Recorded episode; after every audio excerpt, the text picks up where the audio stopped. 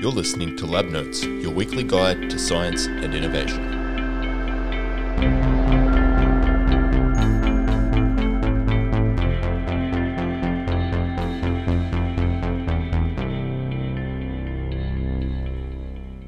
Hello, I am Mark in het Panhuis. And I'm Leo Stevens. Welcome to The Brief, where we cover two concepts from science and business. G'day, Mark. What have you got for us today? Good day, Leo. Today I want to talk about what is a communication paper. Academic researchers place the outcomes of their research in the public domain through publications in scientific journals. So these scientific papers, you can see them as the products that academic researchers produce.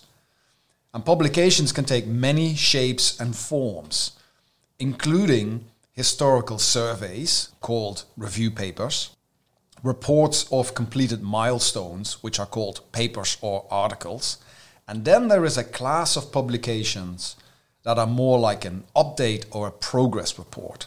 And these are generally referred to as a communication paper. These communications present original and significant material for rapid dissemination to the general public. So, for example, a short communication may focus on a particular aspect of a problem or a new finding that is expected to have a significant impact. And a very famous example of this is the 1953 article by Watson and Crick published in the journal Nature.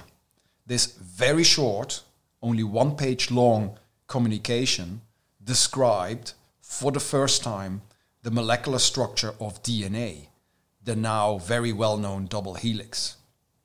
So, what would lead a researcher to decide to go with a communication paper for their work rather than, I guess, progressing to a full article worth of content?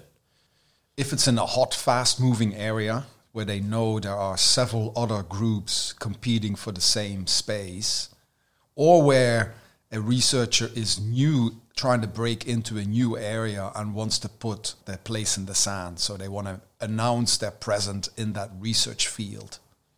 So it's mostly about establishing yourself and your research group as being the one in that field. It's it's less about getting feedback from the audience about whether you're on the right track. Yeah, you'll get feedback obviously from two reviewers and possibly an editor. So you get feedback from a very small subset of the field that you're in. The more lasting feedback you may get over a period of years where you can track how many times your paper has been liked or cited. So it's a slower process. Generally speaking, these communications draw more attention, so you have a higher chance of getting more likes for your work. Well, if they're if they're shorter documents and they garner more attention, why would not researchers exclusively publish communication papers?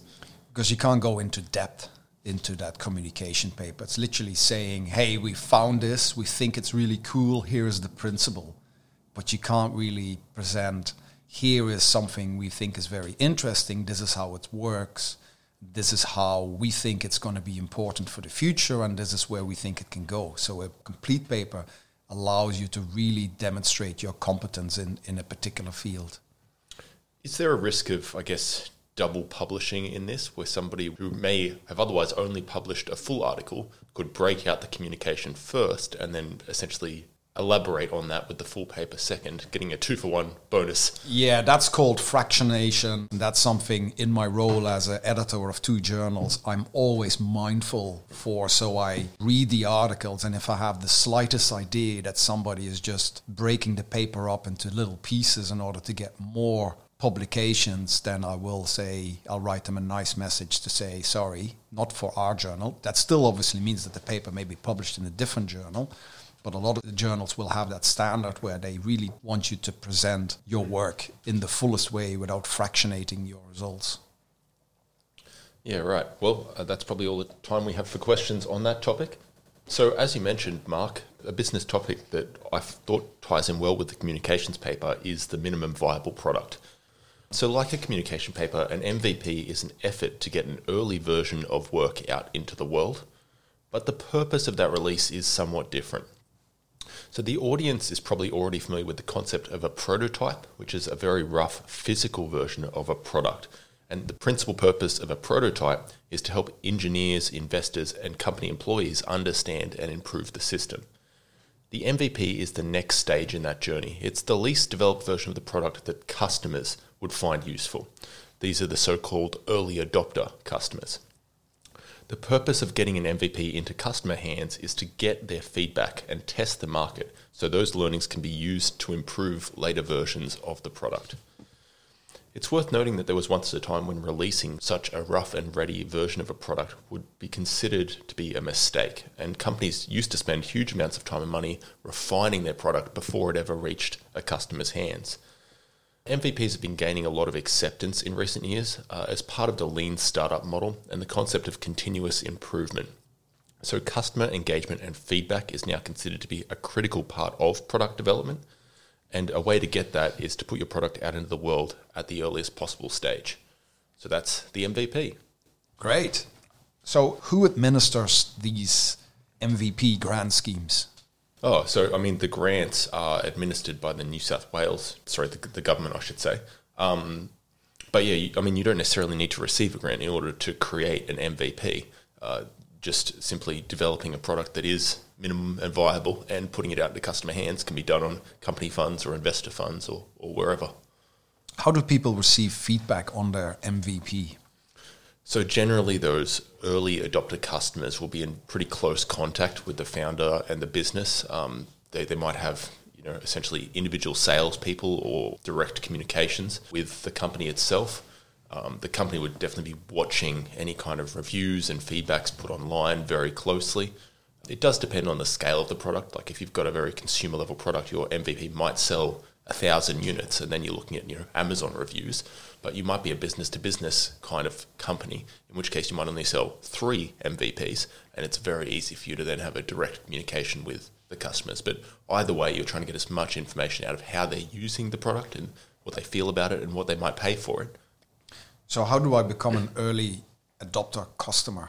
Is that an application or is that do I need to look for something or It's not like beta testing, you don't have to apply, but it, it's a kind of person in a lot of cases. If you're the sort who would look around on forums and find out what the latest gadget and widget is and kind of keep abreast of the developments of that company and be one of the first people to buy the new product as it launches, you probably are an early adopter customer already.